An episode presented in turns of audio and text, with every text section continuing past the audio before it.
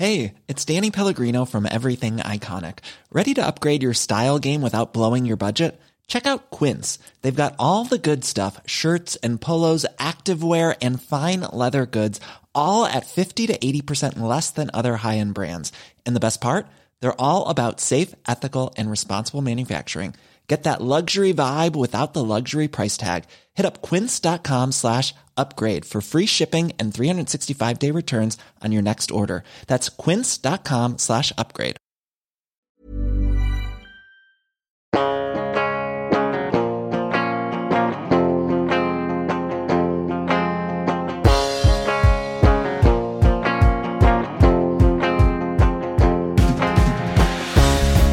Hello and welcome to show 100 of the Political Party podcast. Well, I thought it was going to be show 100 until an eagle eyed listener emailed me to say that years ago, two episodes were labelled as show 26. I've been building up to show 100 for years. Actually, this turns out to be show 101. But what better way for a show that mocks the uh, spending commitments and the mistakes of politicians to get its own figures wrong? It is only fitting in the era in which we live that this should be the case. So this is show 101. And in a way, that's fitting because uh, I'm joined today by John McTernan and we talk about a number of things that I'm sure actually he would like to place into room 101. So this is uh, a, a wonderful parallel.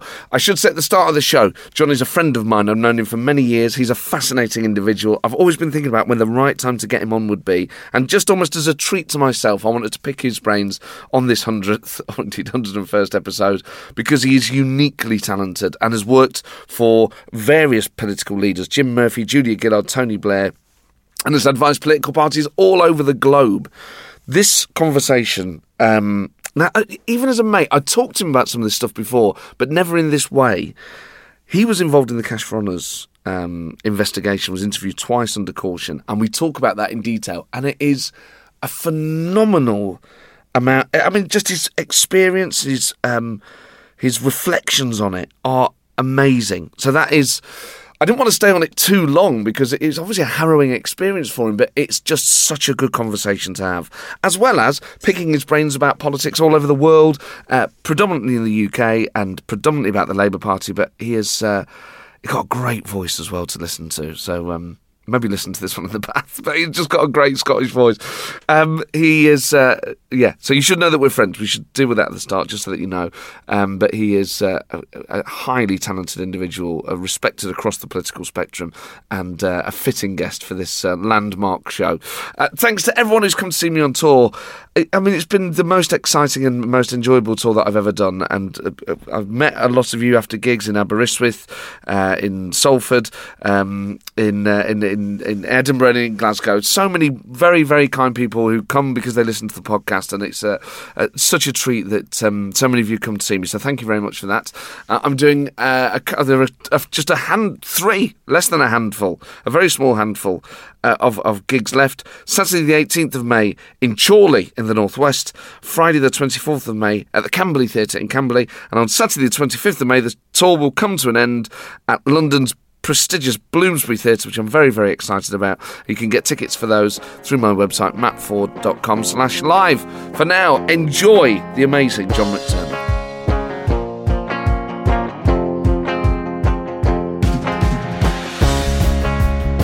John, welcome to the show. Oh, it's great to be here. Thanks. I should say at the start, I, I chose you deliberately for the 100th episode because I wanted to have a special guest for the 100th. And um, you're a good friend and you're someone who has been uh, has played a, a, key role in numerous significant political events in recent history. Yeah, I've been around. You've been around a bit. And um, we met uh, at the Labour Party conference in 2006. Yes, I think that's right. You were working for Tony Blair at the time. You were his uh, political secretary and director of political operations. I was, yeah. I was a regional organiser in the East Midlands. You were, um, and one of the things about Labour Party conference is there's lots and lots of parties, and the staff can never go to the parties because the staff are working. You work right. long hours. And I decided that since I was political secretary, I was going to hold a party on the final night of conference, not the, the night before the last business, but the very final night, so all the staff who hadn't been able to go out could go out. And so I got one of my team to book a venue, and it was a fantastic. We was able to get a whole venue. He was really proud about it. He said there'll be loads of room to dance. I've got this great gay bar down on Canal Street. And so that's where we met at three in the morning uh, on a veranda um, right, in yeah. a gay bar in. Um, uh, which was, uh, and you, uh, you won my heart by the way you impersonated Tony Blair, an, an impersonation which is so full of love and still full of love. I've still got your business card Oh, thank you. from back in those. I found it recently in some old drawers, a, a chest of drawers, not small pants. Um, but at the time, you, I mean, it was a, a fascinating period, obviously, to work for Tony Blair because it wasn't the '97 era Tony Blair. This was this was towards the end. This is the very dramatic period where um, other Scottish people next door were um, perhaps less loyal to Tony Blair than you were. How difficult was that as as someone who had grown up in Scottish Labour and knew all its idiosyncrasies and all the different uh, personalities in it, to be working for obviously a Scottish Labour Prime Minister in Tony Blair, but someone who wasn't really of Scottish Labour in the same way that, that Gordon and others were. That's really interesting. The I joined the Labour Party at the age of fifteen in Edinburgh, and the um, the branch I was in had a famous member, John Smith, and we used to hold all of our fundraising events in John Smith's house, John Elizabeth's Amazing. house. And the first, our first candidate, the first man I ever voted for as a Labour MP was uh, was Gordon Brown. He was the candidate in Edinburgh South, which was then a safe Tory seat. It's now Ian Murray's seat. It's a safe Labour seat, one of the handful of safe Labour seats left in, in Scotland. And so I kind of uh, I grew up with the Scottish Labour Party. Um, John and uh, John Smith and Gordon came to my dad's funeral. It was kind of a big, big part of my life, big family, and it was. Quite a wrench in a, in a way going into to number 10 when you're working with Tony and you know that um, the other guy's after your boss's job. Um, although we, we had a meeting once in, in uh, with Tony and um, one of the team said to Tony, you know, yes, you know, Gordon's trying to get you a job, and, and Tony just wrote, sat back and went, "It's not an ignoble ambition to want to be prime minister," uh, which is very funny. But the at the end at the end of a premiership, as, and Tony was at the end of a premiership, uh, when you're in the political operation, you don't have that much currency because um, I had a small group of MPs who I organised to to be loyal, and they we called them the non-embittered ex-ministers because they were the only ones who actually appreciated that there had to be reshuffles. People had to move on. They didn't think actually that they should then act out on the backbenches. There's so many former ministers who demand loyalty from the backbenchers when they're a minister, and as soon as they get onto the backbench, they find their own conscience and they find how wrong the government is and take a stand about it. And every single ex-minister uh, after reshuffle uh, got a handwritten note from Gordon about how brilliant their first speech from the backbench was and how interesting it was. Could they come for a cup of tea? So there was a whole operation going on, um, but you know the way politics goes. One of the prime movers at the time uh, against uh, against us was Tom Watson. Uh, who organised that um, snakes on a plane style set of resignations everywhere you turned it. There was another PPS resigning and rolling out of the rolling out the uh, the aircraft, and it was just.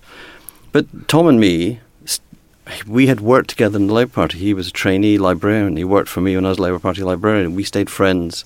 When I worked for uh, for Tony, we stayed friends during that conflict. And just recently, I went to a branch meeting where there was a motion attacking uh, Tom Watson. So I was able to sit at my branch meeting and go.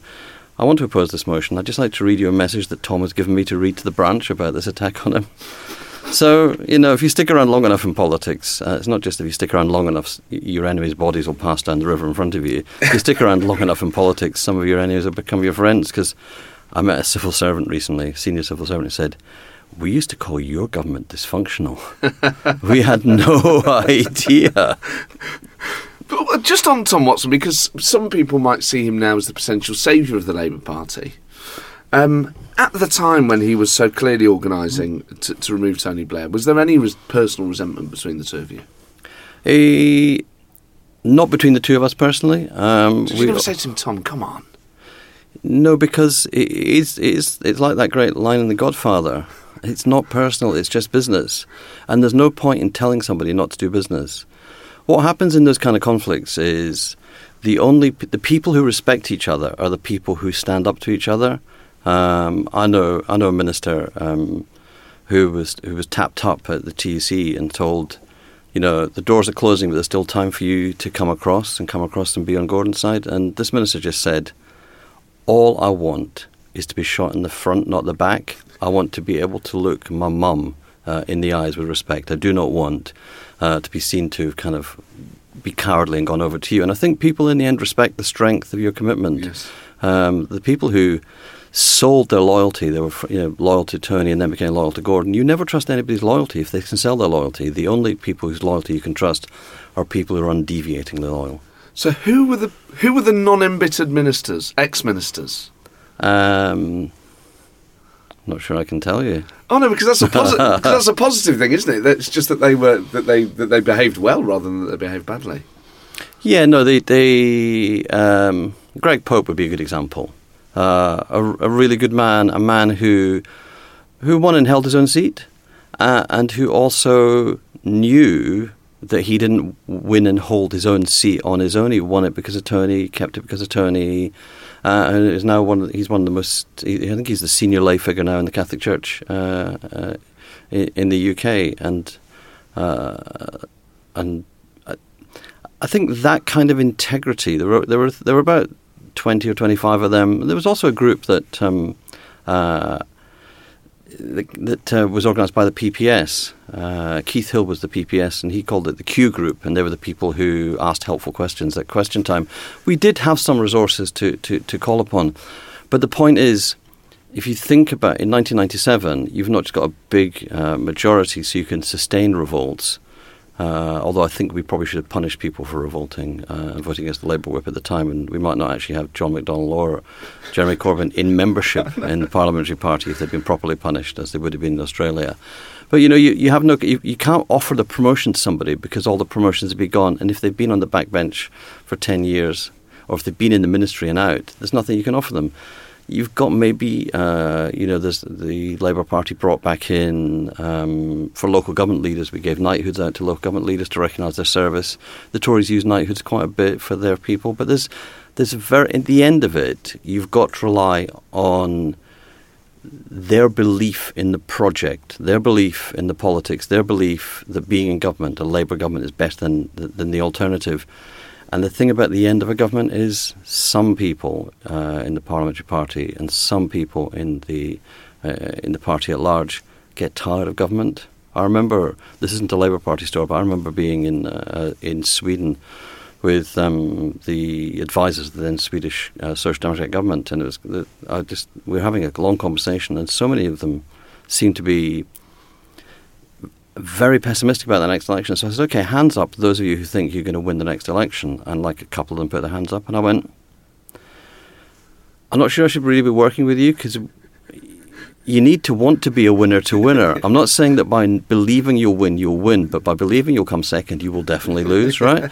and there's a, there's a bit of that that people, in the end, they get tired of government, tired of governing, tired of the compromises. They kind of believe you could renew an opposition. Yeah. And the thing is about being in opposition, Tony always used to say this, is every morning in government you get up and you think about what you're going to do. Every morning in opposition you get up and just think about what you're going to say.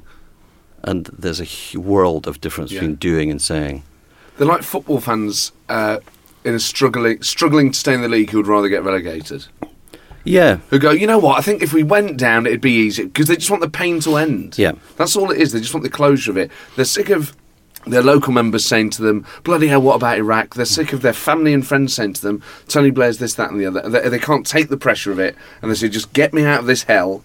I can still be a Labour MP, and all the pressure of responsibility is gone. And they all, there's, an, there's another thing which is uh, in a way more understandable, which is by being in government, you set a new reality, and so eventually you forget what it was like living under the uh, under the previous government. So, I was a chair of education in London Borough Southwark, and in four years as chair of education, I got two capital projects granted for schools, two things done for schools.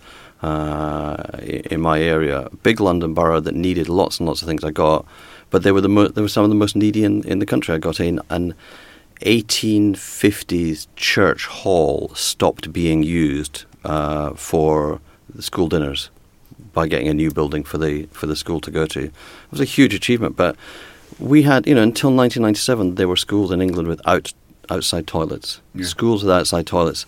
That goes away and you forget it ever happened. And in a way, that's that's good. That's the right thing. You have made a new normal.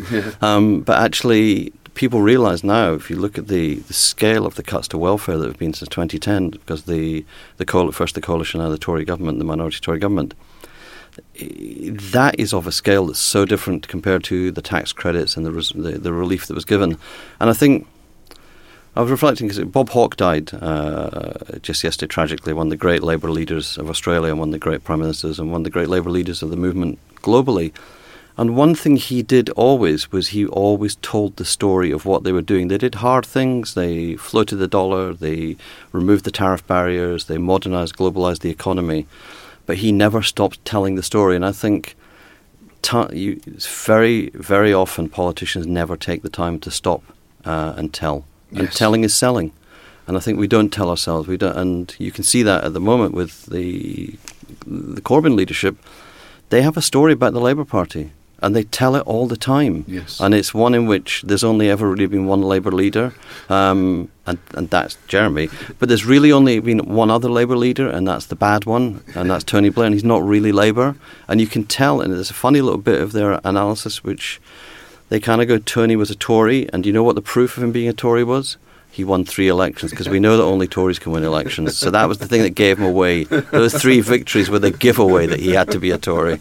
the, the, period you had in Downing Street um, wasn't just the end of the Blair era mm. and, and, the first cracks appearing, you know, severe cracks in, in, in New Labour. Mm. There was also the cash for honours. There was. Uh, situation. Uh, you were twice questioned under caution. Mm-hmm. A highly controversial operation launched by the police, which involved uh, mm. uh, female members of, of, staff being forced to dress in dawn raids mm. in front of police. It was a horrific experience for people. Mm. Just thinking about your personal experience of it. I mean, there's, I suppose, because of Iraq and other things, in a way, cash for is, is, is, by many people, has been slightly forgotten and probably not by you. Um, but there was a genuine belief at the time, on behalf of mm-hmm. probably elements of the police and elements of the public, and certainly elements of the media, that the Labour government had sold peerages and mm-hmm. knighthoods mm-hmm. on uh, in return for political donations. Mm-hmm. Um, I mean, did you ever see anything that made you suspicious? So the first thing, the first thing uh, I would say is that many, many people in politics, particularly the senior level I operate at, are accused of crimes, and very few have ever been cleared of crimes. I was cleared of a crime. So I didn't do it. The police conclude I didn't do it. Uh, we didn't do it. Um, and there's a there's a there's two things to say about it. One is that at the at the heart of um, of this, it's an offence to sell. It's an offence to buy.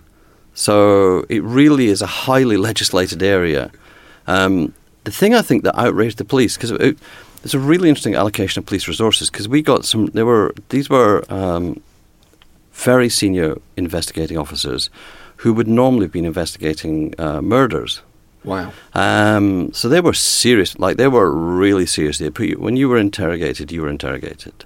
Um, and I always thought uh, and I said it at the end that I think I wished it, had, hadn't lasted 18 months or last 18 weeks or even 18 days. And I reckon the police did too, because that was a lot of police resource tied up in looking into me, to Jonathan Powell, to uh, my colleague uh, Ruth Turner, looking into us that could have been used for actually solving genuine crimes.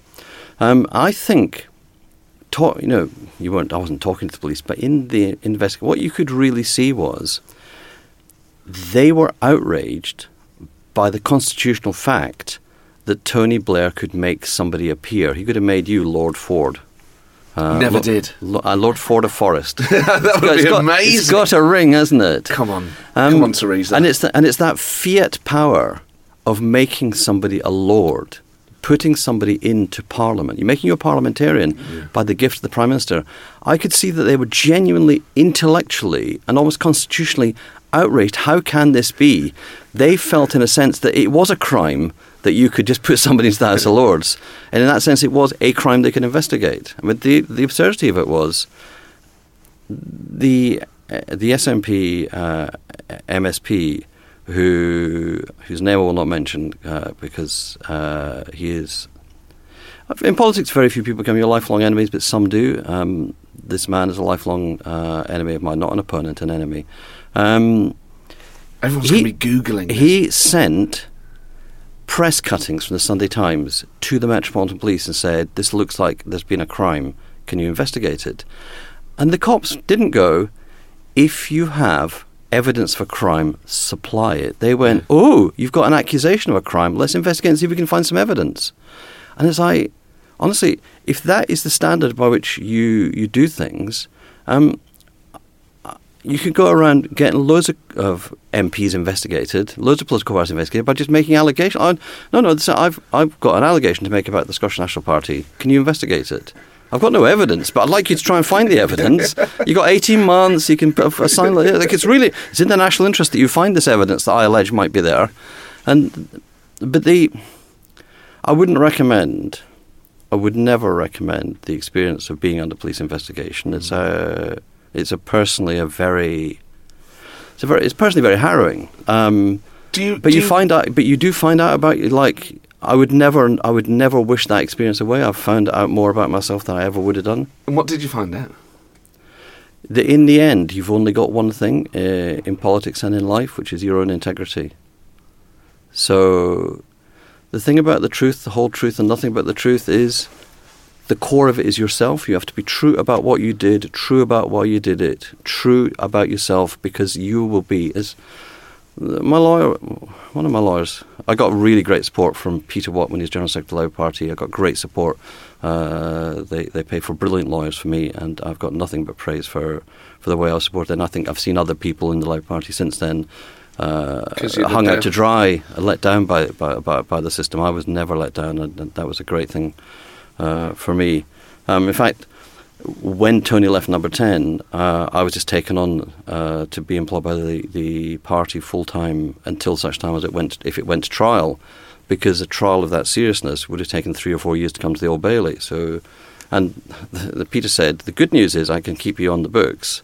Um, the bad news is you've got to go and um, help Tom Watson run a by-election campaign, um, oh, which man. was which was hilarious. And then at quar- at quarter to ten uh, on the evening uh, of the Southall by-election, just before the, the polling uh, polling closed, I got a phone call from Nick Robinson saying, "I'm going to tell the country at ten o'clock that you're not being charged."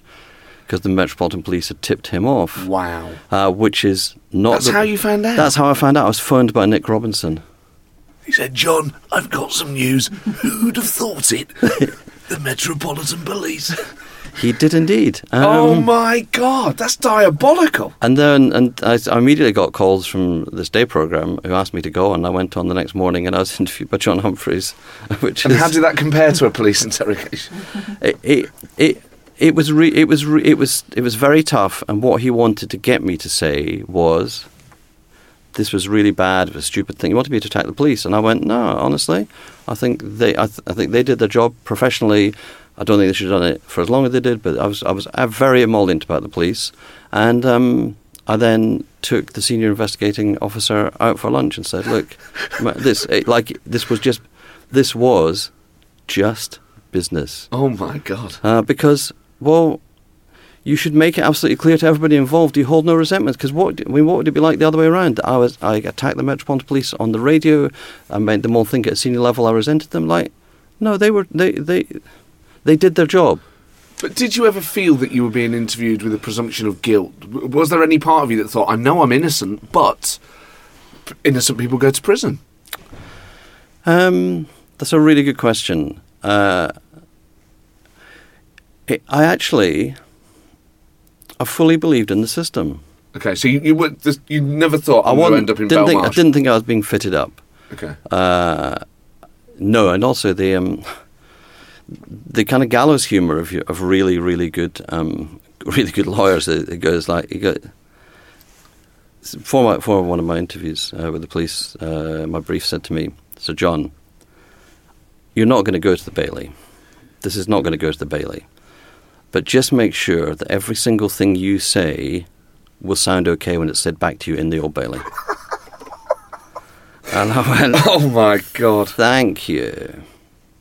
Um, and it's just like, well, okay. And, and at that moment, your world falls uh, from underneath you because you actually have to envisage this process if you go into the Bailey. And then he went, but it's okay uh, with this sen- this thing and your record. It would, it would be a suspended sentence at worst. Oh, but you. Oh, So you have to. So in one sense, you have to envisage the possibility, but you believe in the system and the process, and of course, the uh, in the end. That's such a good point about your words. You know, because you can hear the news report. John McTernan told the court that it was standard practice. You know, you can see the way that it would make an innocent person look guilty. Just the way that the, the, the court coverage is covered. Um, it, it, maybe not. You weren't scared of incarceration, but w- were there any fears? Did you have a fear for your family or for your career or anything else? Uh, so that's that's a very good. That's really good. So I I feared the intrusion on my family. So I gave rather than have a dawn raid where they where they took my com- they seized my our home computer. I say I gave the police. Well, I gave my lawyer to give to my give to the police my the password to my Yahoo account. So I've only got I've only got one private email account. The cops can have it. The uh, the password they can search it. I don't want them to go and raid my house uh, when my kids are going to school and my partner's at home. And I said, and if they really want to take the hard drive, they can have the hard drive, but but we can arrange to hand it over to them and all that kind of stuff. So that was so in that sense, I tried to keep it away. I think. Um, Do you think they would have raided your house had you not done that? Well, they definitely liked uh, kind of shaking the bars, didn't they? Yeah. Because they, you mentioned um, my colleague Ruth uh, Turner uh, being she's she's woken in the early hours by the police, who then made her dress. In a woman police officer was in the room while she dressed. Um, they took her to the police station. It was it was so early that she couldn't phone her lawyer because there's nobody around till nine o'clock. Yeah. Um, and they did it the morning after I had gone to do an interview with the police. They did it to make her believe that I'd said something Yeah. against her. They did. They tried to. They tried to play you against each other. So they try. They, they do. They did all the games, the tricks, the manoeuvres, because they want to set you against each other.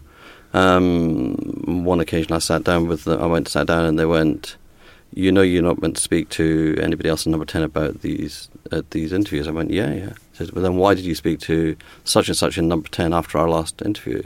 And I went, "What?" And I stopped the interview, went out and talked to my lawyer, and I said, "I didn't. They're lying." And he said, "I know they're lying. They're just doing it to rock you. They're, try- they're trying to knock you off confidence. Oh they're trying to." God. So like so so you knew that they'd be perfect. They they were it was a proper investigation. They would do everything that they could to find a chink in your armor if you were lying. So every so that you had to yourself had to think, okay, I'll make these defenses for myself in this way and in these ways. And I think. I think it, I stayed on in government with uh, working for other ministers when Gordon was, was prime minister, and that's because I, w- looking back on it, I realised I was most of my colleagues left Number Ten, went to other jobs. I didn't have it in me to move out of government. I was kind of I'd like been in the deep freeze, and it took it took a, it took looking back on it, it took years to recover uh, to get my kind of self confidence. So did I think it would blight my career? No.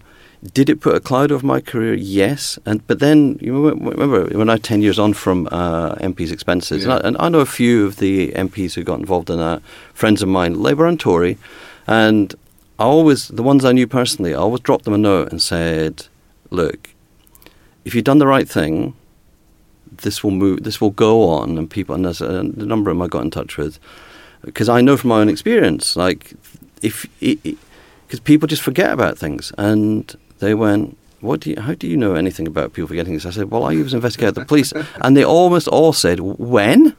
And I Wow. went, cash for peerages? And they go, oh, yeah. And they go, yes, I now remember. I now remember, I've forgotten. Yeah. And things do move on, and you have to. Yeah. I mean, you, people have to have to be reminded this was a big event. It was a big event in my life, and it really was a big thing. It was a big, and I think it was a big thing between me and me and my children. Uh, so I took. At the end of it all, I took my younger son uh, away for a, a weekend in Venice to the Biennale. Uh, we had a great time, but it was kind of like we'd he had not been seeing a lot of me, and I'd been quite closed and turned in on myself. So I think it was that was an important thing for me and I gradually it's gradually like sort of coming out into sitting in the sun when the sun when summer starts you gradually sort of unfurl and and, and that gave but it took a time like it took a it took a time it took a toll uh, and I've I've never really talked about it very often and it's useful to talk about it now because I think by talking about it reflecting on that I, it, it was a big thing It's because I knew you through that hmm. whole. I'd only just got to know you then, but I- I've known you. You know that hmm. period from then to now is the period that I've hmm. known you, and, and um, I would never have thought of you as uh, lacking in confidence or being under a cloud or anything like that. We don't see each other on a daily basis, and I don't mean that in the sense that you're an egotist. But I, I never noticed any change in your personality. But maybe I didn't see you regularly enough. Um, but it's obviously unthinkable that it wouldn't have had an effect because the, the pressure, the public spotlight of it. I wonder as well about how other people treated you. W- w- were, did it make other colleagues suspicious? Did people? Oh, that's a good. No, that's comments. so. Um, I told you that the um, that Nick Robinson got the formal announcement of uh, of me being cleared. Um, what was interesting, there were there were stories leaked. There were stories about uh, uh, uh, uh, uh, about the investigation leaked. They were always run by the crime correspondents. One of my, my friends on the lobby in the lobby always updated me about when a story was going to come out in their paper, and they said it didn't come to us; it came. So, which meant nobody in number 10 was leaking because people in number 10 don't leak to crime correspondents. Cops leak to crime correspondents. Uh, and it's like, it's whenever I see people, come, the police moaning about um, leaks to newspapers, I go like, how about you investigate yourself first? If you, if you guys stop selling information uh, to crime correspondents, loads of these stories will just disappear Yeah. disappear. Um, so the, my, my peer group, uh, I would say, the peer your peer group splits into two. Uh, there's the kind of there's the there's the cynics and there's the believers. The cynics think you definitely did it, but it was your job to do it. Um, and the believers go, you could never have done anything wrong, so you didn't do it. And it's Yeah. like, but nobody thought you were wrong and then you did it and it was wrong. Yeah. Um, so you kind of had that sense always, and and and again, I suppose that's one of my learnings from it, which is your peer group are really important to you. And I always say that I say that uh, when I do work with leaders in other, in, other, in loads of other industries. Yeah, if you if like first. If you've done the right thing, you can always make a case internally, externally, and you can win an argument for doing the right thing. And if you've done the wrong thing, stop it. Um, so don't do the wrong thing, do the right thing, and your peer group will judge you. That's the people you have to most protect and, and, and be concerned about. And my peer group, the advi- other advisors, the politicians, whether they were ministers or whether they were backbenchers in the Labour Party, and politicians I know on the other side uh, of the House. And one of the one of the things which I know people find strange is that Labour people can like Tory people. Um, the thing is, uh, we're in the same trade. Um, it's the same re- same reason that football fans supporting different teams can dis- have passionate discussions about football because you care about the same thing. The people you d- are not interested in is people have no interest in your in the thing you really care about. So I think I, I that was I never worried. I, I look you you do at the beginning. You think, will people think badly of me? And so I knew myself in myself. I knew the support I was getting. I knew uh, that my peer over time you worked out. Well, yeah, your peer group don't like your peer group. Do not think this. Uh, the the worst thing, um, and the most unforgivable thing, uh, was when Jack Dromey uh, personally attacked me. Uh, and I used to work for Harriet, and that him attacking me uh, um, and not having the courage to speak to me to my face, to do it on the television, and like I thought, you've kind of that's crossed a line. It's like not it's not just it's inside the Labour family. I worked for I worked for Harriet. I, I support Harriet. I think Harriet's a great politician. She's going to make a great speaker in the House of Commons uh, when when John Bercow decides to stand down.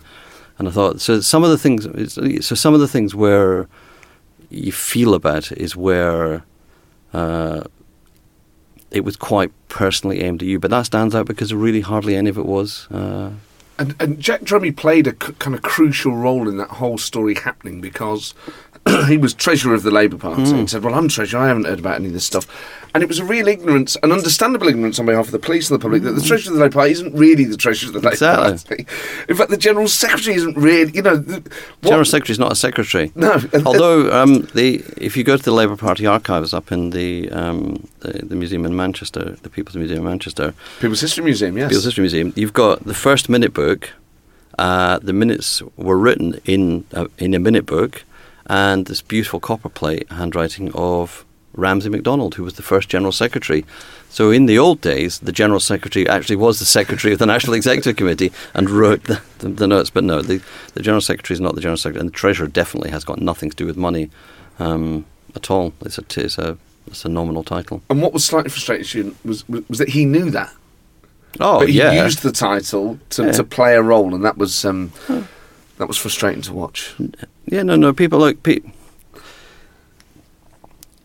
in politics, as in real life, people are responsible for their actions, uh, for good or ill, and they do them knowingly, for good or ill, uh, and they're judged on that uh, for good or ill. It's kind of biblical um, element, all this talk of judgment. You, you had a number of other roles as well. I mean, you. Anyone who knows you will, will know that you're obviously a highly intellectual and talented, but but also modest with it. You you wear it all very lightly, and you, you, you worked for Julia Gillard out in uh, out in Australia, a, a remarkable period. Must have been a phenomenal period in your life when you were her director of communications and, and, and the things that she was going through. Um, firstly, in terms of the way she was treated by, and I was watching this obviously from afar, but it seemed that the way she was treated by her own party was despicable. How bad was it on the ground? Uh, it wasn't her own party. Um, right to the very end, uh, every single one of the affiliated unions, left and right, uh, supported Julia. Um, it wasn't the parliamentary caucus. It was one man. It was Kevin Rudd. Kevin Rudd, uh, in the Australian uh, term, white-anted her, undermined her. And- White-anted. White-anted. White ants, they get into the wooden uh, foundations of your building and they eat away at it and it collapses. He white-anted Like termites. uh, like termites. He termites her. Um, The So- termite, termiteanator? termitinator. um, so, Ju- Julia is s- still a friend, and she's one of the best politicians I've worked for. But to be honest, through through through luck or judgment, uh, I've always worked for good politicians, politicians who are scrupulous in their behaviour, in their analysis, strategic reach, people from whom I've learned, and people who I think uh, hope have learned by working with me, uh, and. Uh, I've, I'm still, on, you know, I'm still friends with all of my previous uh, political bosses. I don't think that's true of everybody. I think some of those relationships can can deteriorate over time. Some of them are never kind of particularly close. So Julia was the most talented. The first time I saw her, uh, I was uh, Labour in opposition. I went to help Labour in um, in, in the mid 2000s because we'd been winning elections and they'd been losing. And one of the, the then National Secretary of the Labour Party came to see me and Matthew Taylor in uh, number 10 and said, Look, we've lost three in a row and you've won three in a row. Perhaps we could learn from you. And so I went out to, to do some work. I saw Julia in. Um, in Parliament, I think she was the best parliamentary performer of her uh, of her generation, and, and when she made the misogyny speech, I think she showed Yes, that was amazing. because people there's uh, people often ask about you know that and say what a great speech you wrote for her, and it's like my office, me and my press secretary, uh, my my close colleague and, and, and friend Sean Sean Kelly, we supplied her. Uh, with a piece of paper on which she wrote four bullet points, and we gave her four quotes that we uh, had sourced that she wanted. She went in with four bullet points and four quotes, and she gave the J'accuse speech uh, uh, of the Australian Parliament. A brilliant performer. Um, she was a great reform. She's she, uh, you know, despite everything, having a minority government, which is what we had, uh, and being undermined by Kevin Rudd and eventually uh, rolled by Kevin, she uh, delivered uh, education reform, which has been lasting, the National Disability Insurance Scheme, which modernised uh, disability care in Australia. She reformed the telecoms market with a structural separation of Telstra. She brought in uh, a market-based mechanism uh, for carbon pricing. Um, I was really pretty proud that almost everything we did was actually basic, based on either um, patient choice, parental choice, uh, or some kind of market uh, market oriented. We were a pretty new Labour government, um, and the communications challenge in Australia it's a robust politics. Uh, the coverage of it is robust. It's robust in Parliament. Um, I will, you know, there was a beginning of a trend then which followed after me, which was for the politicians on the other side to attack staffers. Uh, we've seen that happening in, in, in the UK with attacks on Nick Timothy and Fiona Hill. And the thing about attacking staffers, and I always stick up for any staffer of any of any of any party. Staffers, while they work for a minister or a prime minister, can't speak in their own voice, and it's wrong to attack them. It's an abuse of power uh, by senior leading politicians to do that. But I loved. Oh, look, I loved Australia. I loved the people, loved the food, loved the skies, loved the politics. I loved the. I love Sydney. I love Melbourne. I, uh, a great country, um, and it's the only country in the world I could ever imagine being a citizen of, apart from the United Kingdom. That it's a it was a it was a major part a major part of my career. A great politician to work for. We changed uh, the country for for good. We've changed it for better and permanently, and we achieved a, a lot in a time when when it, it looks as though we, we didn't lose a, we had a minority government. We didn't lose a single vote on the floor, not a single vote. Uh, and that is a pretty big achievement when you look at the way the minority government here keeps losing votes. Um, control the parliament, the chamber is really important. Um, and, you know, we've, in the end, I mean, there was a thing in Australian politics at the time I was there of constantly changing leaders. You know, you had um, on the Liberal side, you had a constantly changing roster of opposition leaders till Tony Abbott, and then when he became prime minister, they've kept on changing. They're on their third prime minister. Um, Labour did the same. Though Bill Shorten, who's going, they're going to the polls uh, tomorrow morning in in Australia. It looks like Labour is going to form a government, and he's been the Labour leader uh, since 2013, so nearly six years, as long as Paul Keating. So Labour have finally learned. You know, if I if I try to sum up what happened in our in our time in Australia, there were um, we had four leadership elections in three years. And one of the rules of politics is disunity is death. Yeah. Four leadership elections in three years, and the public go, "You guys need some time out. You, you know, like you, you guys should be relegated for a season." Um, and then, look again, the thing that's really important to me that Tony said: well, you, you can never win every election. You should be in a position that you can win the one after you lose. Mm. Always be able to bounce back, come back. You, you cannot it's a, dicta- it's a dictatorship if you always win. It's not democracy if you always win. But you must always be able to renovate yourself to be able to come back. And I think look, Labour Labour took took a defeat in 2013, took a second defeat, became very close with Bill Shorten. It was the making of him, and I think that was the springboard for uh, what I hope will be a great reforming Labour. Uh, great reforming Labour government, and uh, one of the paradoxes of um, New Zealand, the UK, uh, and Australia, the three closest Labour parties in the world, um, there was only one year last century when all three were in power at the same time. Uh, and so we've got New Zealand Labour with Jacinda, we've got, um, uh, I hope, Australian Labour this weekend, and then possibly a UK Labour government uh, on the horizon, um, which the Tories are doing their best to create. It's that time of the year. Your vacation is coming up. You can already hear the beach waves, feel the warm breeze, relax, and think about work. You really, really want it all to work out while you're away. Monday.com gives you and the team that peace of mind. When all work is on one platform and everyone's in sync, things just flow wherever you are. Tap the banner to go to Monday.com.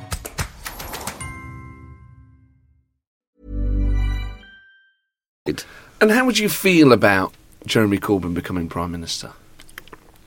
Do you still believe that you know the, the worst day of a Labour government's the best, better than the hang on, the worst day of a Labour government's better than the best day of a Tory one under Corbyn?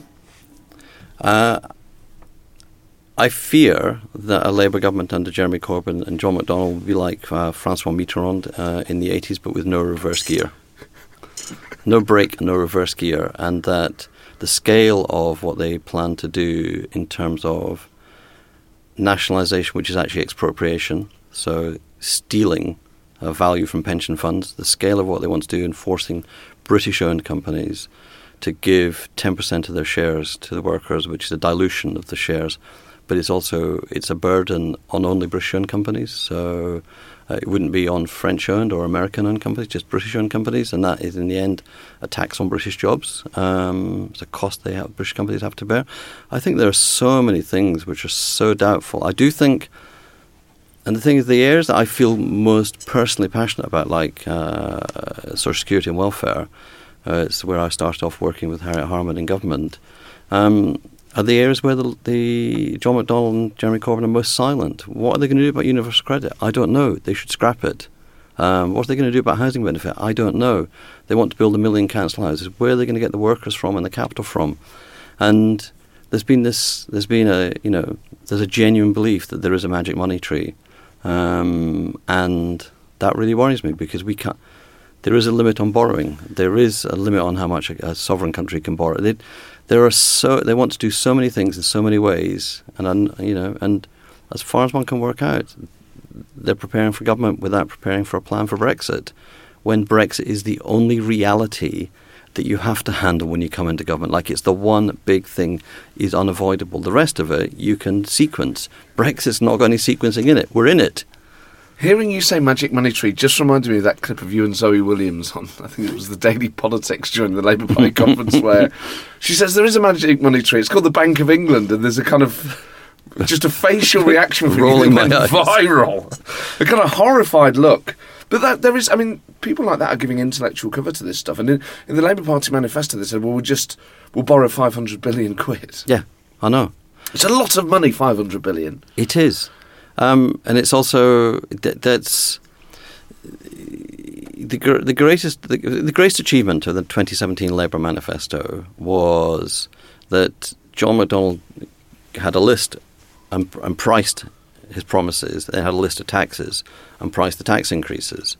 Um, and they summed to zero, so as if it all added up. And the interesting thing was, the Tories, so weak intellectually, didn't bother to take that apart. I think they believed that Jeremy Corbyn was so unelectable, he didn't need to do anything else. Yes. And they sold a pass when they did that. They should have systematically taken apart uh, all of that. And the only reason they managed to balance it off was they put in a, a, a percentage that they called a contingent contingency of error, or whatever, a margin of error, that then magically, Ma- it was something like 3.8% or whatever it was. I remember reading it going, that's just a way of making it add up. Yeah. It was nakedly there in black and white. Anyway, we don't want to No, we don't- no, no, too much no, on no, the last Labour manifesto.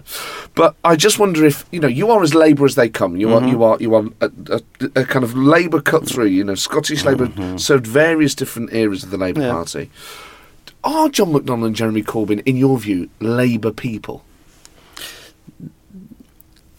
In my view, uh, they're both from the margins of the Labour Party and the Labour movement. Uh, they're not from the mainstream tradition of, of, of Labour.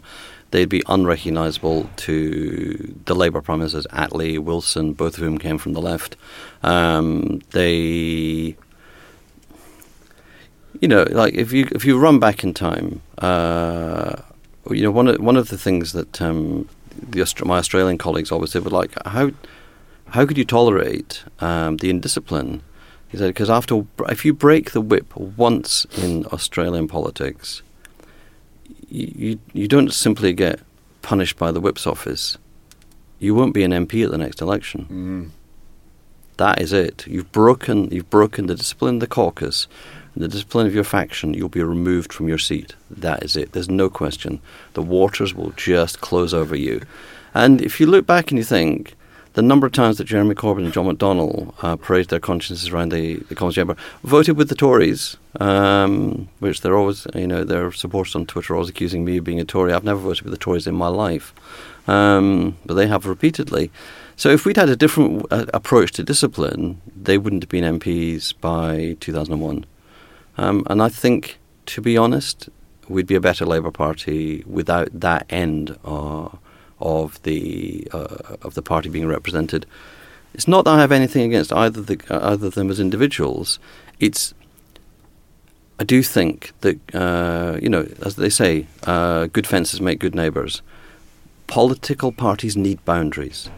By saying there are no enemies to the left, what the what the new leadership have allowed in is that strand of anti-Semitism, which has always been part of the far left uh, in in global politics uh, and in UK politics. And you know, there's a straight line from the anti-Semitic uh, memes of the Soviet-era Communist Party to some of what we see surfacing in social media disgustingly among uh, supporters uh, of the the current leadership. So. I- do think uh, if you draw if you draw a line in politics uh, on- on your right and on your left as a Labour Party, there are some people who are not in the mainstream, and some people it would be, it would be our, our party would be better uh, if it was led by Yvette Cooper or um, Peter Kyle or there's a whole range of people who come from the, the mainstream tradition, I, and I don't, I don't think, and I think this is one of the reasons why some of the policies, like expropriation uh, of nationalised, uh, of, of privatised um, industries, some of those policies are really threatening because they come from a tradition which doesn't respect the rule of law, doesn't respect property rights, and for all that we can say that the NHS and pensions and the welfare state created by the Attlee government is a great force for bringing us together. I'm a believer that you know freedom of speech and property rights are essential parts of keeping us together, and it, it shouldn't be that believing in property rights uh, is a part belongs to conservative tradition in politics. It belongs to the politics of our democracy, and so I feel so. I think, what do I think? I think that our politics, our system relies on two parties being in a broadly similar centrist place, centre left, centre right, broadly both being competent. And when a government is competent, they get to govern. When they're incompetent, they can be chucked out, and a competent opposition can replace them. And that's what the public tend to want. And we've currently got two parties which are quite drawn to their, their right and their left. And they're probably, you know, you've got the most incompetent um, prime minister in history, I think, in democratic history, and you've almost certainly got. Uh, at times, the least competent leader of the opposition, and it's uh, it's Keystone Cops. Um, it's just like, you know, as the um, how low can they go? Well, much lower apparently. yes, like, yeah, you think yeah. it was really bad, it's got worse. There is always something more to lose. Yeah, no worse there is none. No, there is actually. It's a it's a it's a fascinating period for, so many reasons. Not and all these things happening at the same time. Brexit, uh, the Hmm. Yeah. Corbynisation of the Labour Party, uh, Scottish the Scottish independence debate. You worked for uh, Jim Murphy. Hmm. Um, a a fascinating individual I've had on the show a couple of times. One of the best guests we've ever had on. I mean, for you, I find I find the Scottish independence question really emotionally traumatic. Mm-hmm. How do you find it? So there's a bit of me that finds it utterly baffling. Uh, because I remember talking to, and I've always, I've, I've got friends in the uh, in the SNP. I've always kept up good relationships uh, where I can with with um, people in the nationalist tradition in politics. But when you discuss, one of- the really interesting business friendly, business leaning uh, ministers they had, I had a long conversation with him. And in the end, so we were just at one of those uh, political dinners, you, you, political awards dinners. We were on the same table, and I was kind of, I was trying to get to what is it? What's the difference? What's the difference? It's kind of well, Scottish people run Scottish businesses, and that'll be better. It's like, well, that doesn't work in the Premier League, right? Um, it's like, what is special about somebody from your own country running something in your own country? It and it made me. I think the defining setting of my politics. I'm an internationalist, not a nationalist, and so I, f- I find there's something at the emotional core of nationalism I just don't get. And it may be that I am, uh, as David Miliband once joked with me, he said the problem with the problem with people like you and me, John, is we're rootless cosmopolitans. and you know the life I've had, uh, born in London, uh, moved to Scotland as, as a as a young kid because my dad got, got a job up there. Um, then myself went to university in Scotland, came down to London, worked in uh, Australia. That moving around is is a partic- it's a particular type uh, of there's a there's a there's a global elite of people like me for whom that's a normal way of doing things. I really enjoy it. I've got a great deal out of it. Um, I don't see the point of being roosted in one country, and so the national question for me, it, it, I don't get the emotional connection. So fair enough. I do get the patriotism, and as Jim Murphy would always say, every nationalist is a patriot, but not all patriots are nationalists. And that space we have to protect because wanting Scotland to be in the United Kingdom is not anti Scottish. Why? Because the United Kingdom is the greatest uh, engine for redistribution that's ever been invented because. You know, I love living in London. I love living and working hard in London, and I love the fact that Londoners work so hard, they generate so much wealth, we can redistribute it to the rest of the country, and that we don't mind that that we get on with our life. We think we've got a great city, we work hard, we make enough money to mean that if you're old in Scotland or you're in a rural part of England or you rural part, a very difficult rural part, access, a very difficultly inaccessible rural part of Wales, you get the same access to public services. You, that is right. And so for me, the fiscal transfer to Scotland, which is around 10% of GDP, that is a sign of social solidarity, a sign of social democracy in action.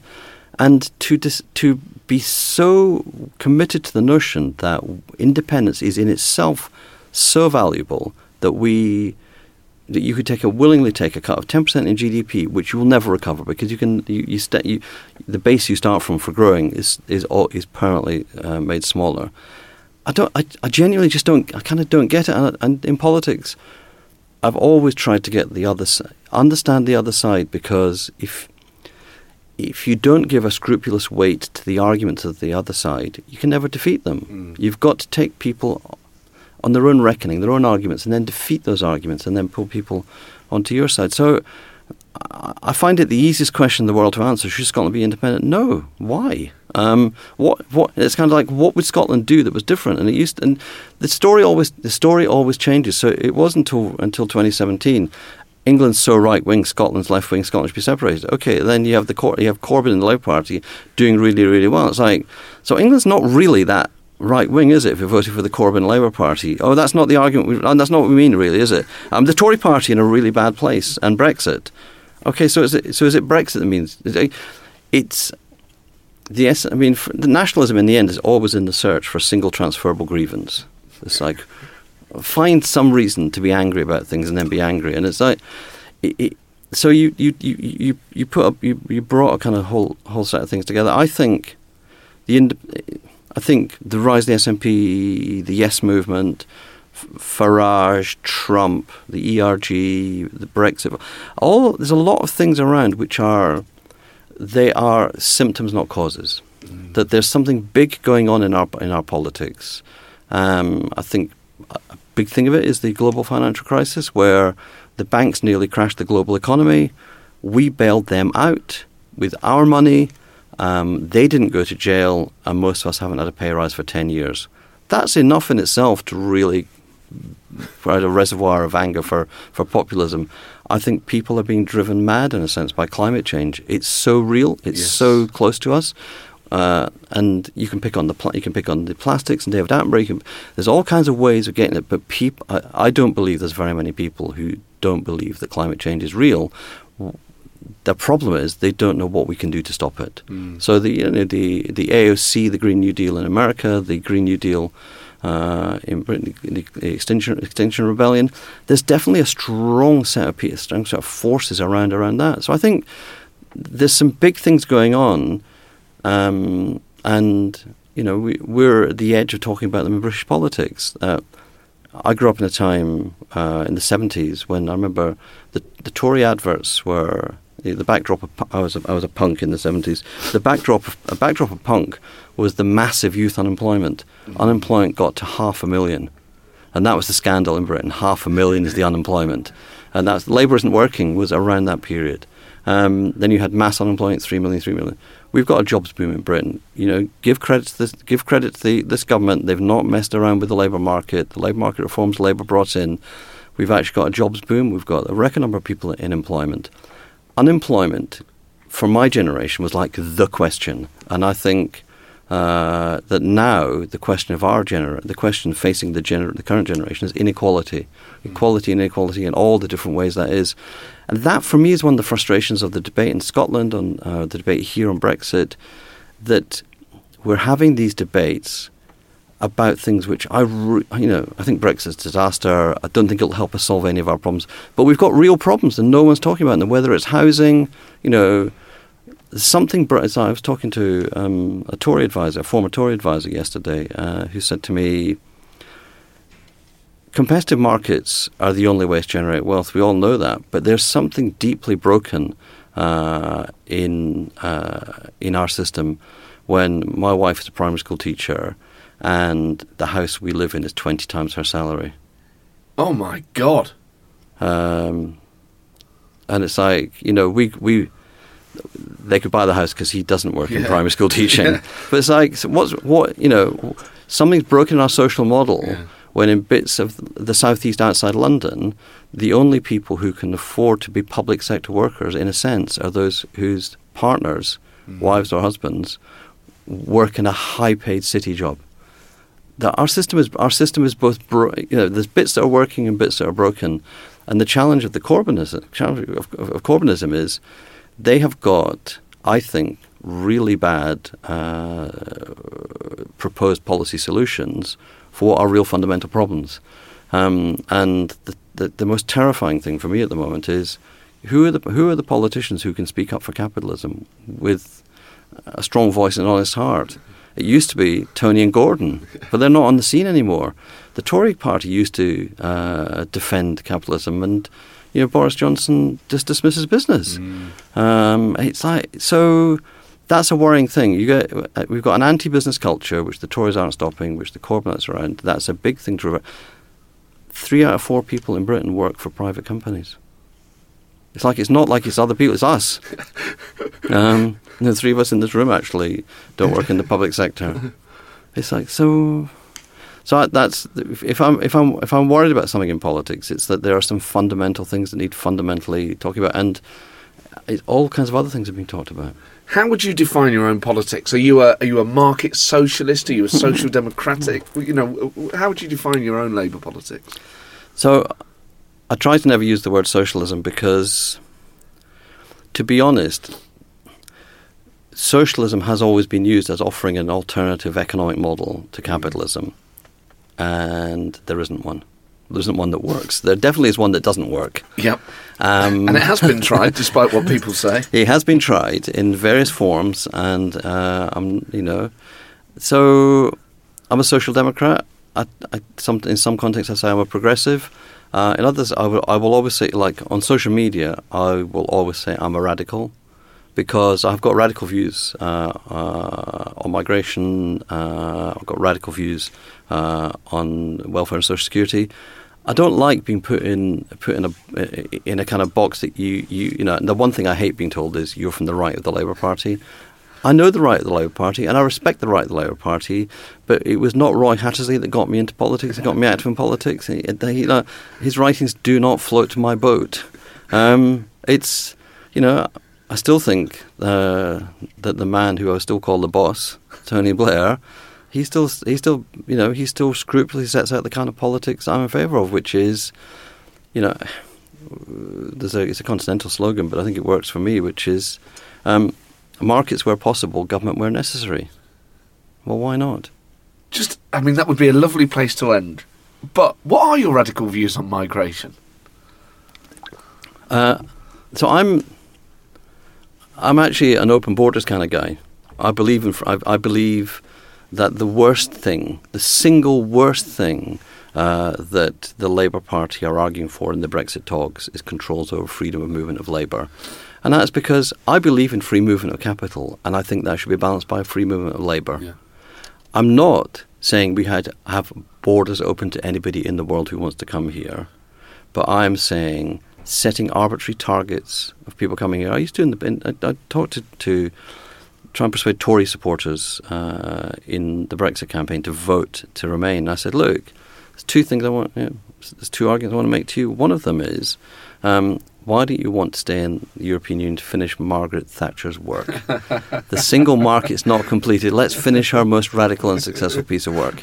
And the second thing I'd say is, I know you and people like you go on about migration why do people come to Britain, not France? Because we're about like, shouldn't you be proud of the fact that people want to come? Like, they come here because they want to live in Britain because there's something about our values and our lifestyle, yeah. and we have got the strongest anti-racist legislation uh, in Europe. Uh, we've got we've got a, a city, uh, London definitely. You know, back in the was in the seventies or eighties that Atlanta in Georgia took head on the issue of race and went, you know, branded itself as the the city too busy to hate. Well, I think London's a city too busy to hate. Were there struggles in the 80s? Yes, there were. Did the National Front have to get stopped? Yes. Did the BNP have to get stopped? Yes. Are we a great, tolerant, diverse city because of the struggles? Yes. Um, so I'm kind of, uh, I, you know, I, there's, there's nothing, there's nothing wrong uh, with the Brexit uh, voting parts of Britain that wouldn't be solved by a very large um, number of migrants going to live there permanently. Oh, well, I'm so glad I asked because that's a, a, far more hopeful uh, message to end on. John, always a pleasure to see you. Thank you so much for coming in and Well, being thank you. our special 100th episode guest. Thanks very much.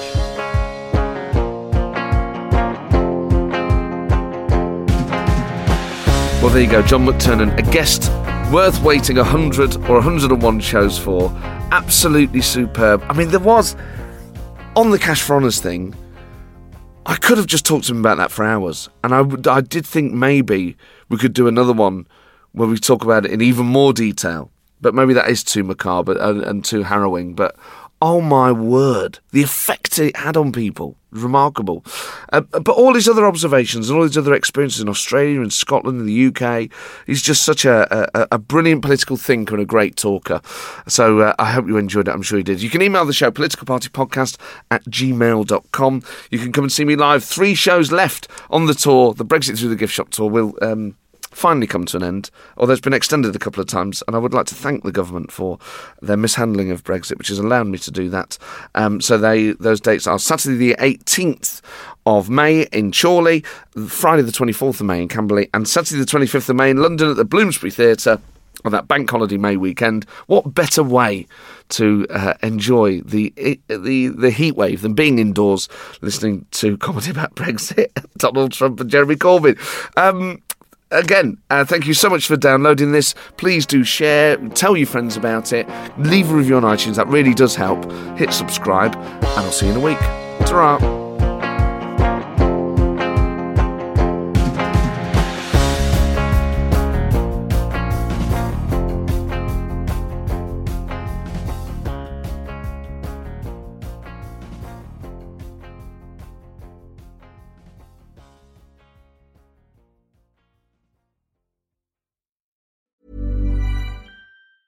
You know how to book flights and hotels. All you're missing is a tool to plan the travel experiences you'll have once you arrive. That's why you need Viator. Book guided tours, excursions, and more in one place. There are over 300,000 travel experiences to choose from, so you can find something for everyone. And Viator offers free cancellation and 24 7 customer support for worry free travel. Download the Viator app now and use code Viator10 for 10% off your first booking in the app. Find travel experiences for you. Do more with Viator.